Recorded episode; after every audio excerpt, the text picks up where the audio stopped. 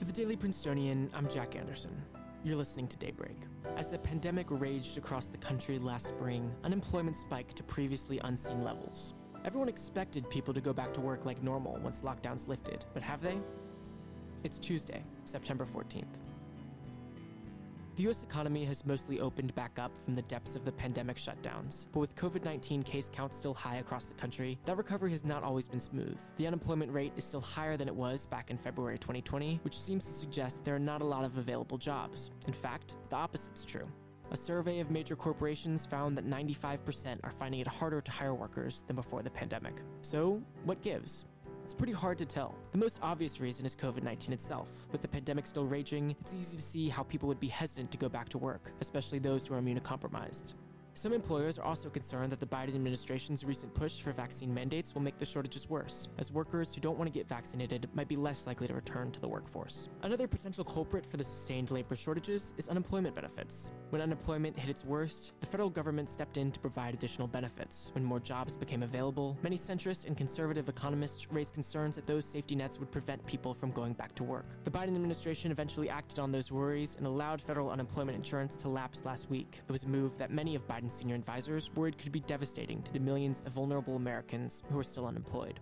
Although unemployment benefits have mostly dried up, it's not clear if the change will even help. Some economists have argued that the unemployment insurance benefits never prevented people from working in the first place, and the labor shortages can be a boon for labor unions and low-wage workers. With companies desperate to hire more workers, many laborers are holding out on returning to work until they can negotiate higher wages and better working conditions. The effects of the labor shortage can be felt just about everywhere, even here in the orange bubble. I sat down with Prince News writer Sandeep Mangat, who wrote about staff shortages here on campus in the dining halls. Okay, I'm Sandeep Mangat. So Sandeep, you've been covering campus dining uh, and their transition to the first fully in-person semester in a while this year. And so what are some of the challenges that there have been? They've kind of been ramping things up back to normal. Uh, they've had uh, a serious short staff. staffing problem. So some of the people that I talked to in various dining halls uh, mentioned having to take on an extra burden, working extra hours, for instance, and just dealing with a much larger crowd of students for most meals throughout the day. So you have a piece on labor shortages in the dining hall that'll be published uh, in the Prince today. Can you tell us a little bit of how you wrote that story? So I interviewed a, a series of uh, staffers in uh, three different dining halls, in Whitman, Forbes, and in uh, Butler First. And what I heard from all of them was that uh, the crowds of students coming in for meals were much larger than they had been in past years. Aaron, which is a pseudonym for the worker in Butler First, told me that people had been logging in extra hours, and uh, that generally it had been very overwhelming for both Aaron and his colleagues in Butler First. And uh, the staffer in Forbes told me that he, in his multiple years working in that same dining hall, had never seen anything like that. And so can you tell us a little bit about what dining halls have been like, both for the staff that are working there and also for, for students as they're eating there? So for staff, it's just been, like I mentioned, a lot of working extra hours. Aaron, again, the Butler First uh, dining staffer, told me that they were very overwhelmed with the amount of work uh, that had been put on, on them because of the staff shortage,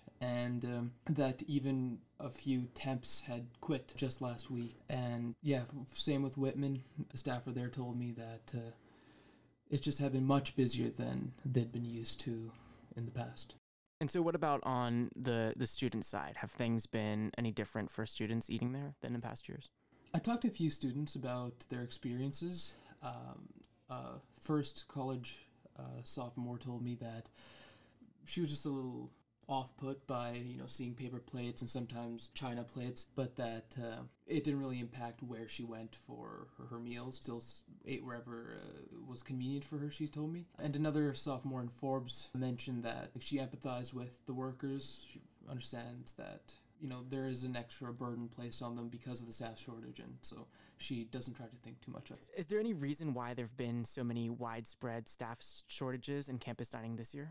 The university, we reached out to the university for comment, and they mentioned that uh, dining halls were still ramping up their services returning from the pandemic, but uh, many of the staffers that I talked to just mentioned the dining halls being busier than they had ever remembered them. So it's hard to say exactly what the reason is, but uh, it's just the reality on the ground is quite overwhelming from what I've gleaned. Do you think things will be back to normal anytime soon? The staffers I talked to certainly hope so. So, for instance, both the Forbes and uh, the Butler First dining hall workers told me that uh, they hoped the resumption of student workers starting their shifts again would uh, help them out a bit. But an important thing to note about that is that that help will come mostly at night and in the evenings and on the weekends. So it's hard to say, for instance, like, you know, during the regular like weekday operations, how, how they'll look.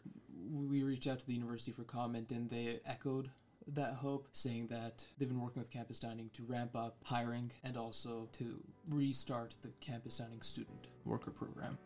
All right, thank you so much for talking to us today. Thank you for having me. Expect another hot and humid day with a high of eighty-seven degrees and partly sunny skies. That's all for Daybreak today. Today's episode was produced under the one hundred forty-fifth Managing Board of The Prince, with sound engineered by Hope Perry. Special thanks to Sandeep Mangat. Our theme was composed by Ed Horan, class of two thousand twenty-two. For the Daily Princetonian, I'm Jack Anderson. Have a wonderful day.